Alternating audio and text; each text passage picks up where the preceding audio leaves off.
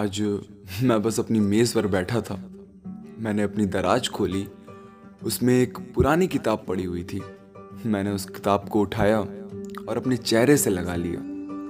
पता नहीं आप में से कितनों ने ये गौर किया है या आप में से कितनों को ये याद होगा कि किताबों में से एक खुशबू आती है, वो खुशबू सांसों में बिल्कुल घुल सी जाती है। हाँ, तो मैंने उस खुशबू को अपनी सांसों में समेटा और आगे बढ़ा। तो जब मैंने उसके पन्नों को पलटा, उसमें कुछ खत दबे हुए मिले। मुझे याद है कि ये खत मैंने इसी मेज़ पर लिखे हैं और जिसके लिए लिखे थे, जिस मकसद से, ना तो ये खत उस तक पहुंच पाए और ना ही वो मकसद पूरा हुआ। मैंने इन खतों को वापस उन्हीं पन्नों के बीच रख दिया और आगे बढ़ गया। आगे के पन्नों में एक मोरपंख मिला। ये मोरपंख आज भी वैसा का वैसा ही है।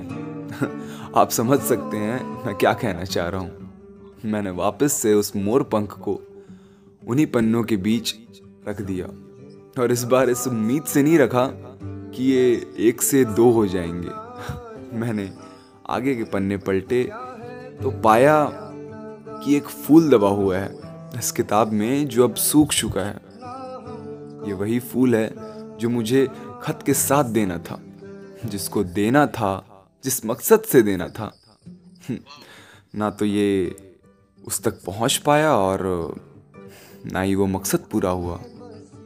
मैंने उस फूल को उसी जगह रख दिया। किताब के कुछ आखिरी पन्ने बचे हुए थे, जिसमें मैंने काफ़ी कुछ लिख रखा था, जैसे उसका नंबर। एक दिल बनाया था मैंने, जिसमें मैंने उसका और मेरा नाम लिखा था और कुछ शायरी। बस फिर मैंने किताब को सीने से लगाया और फिर वापस रख दिया दराज में।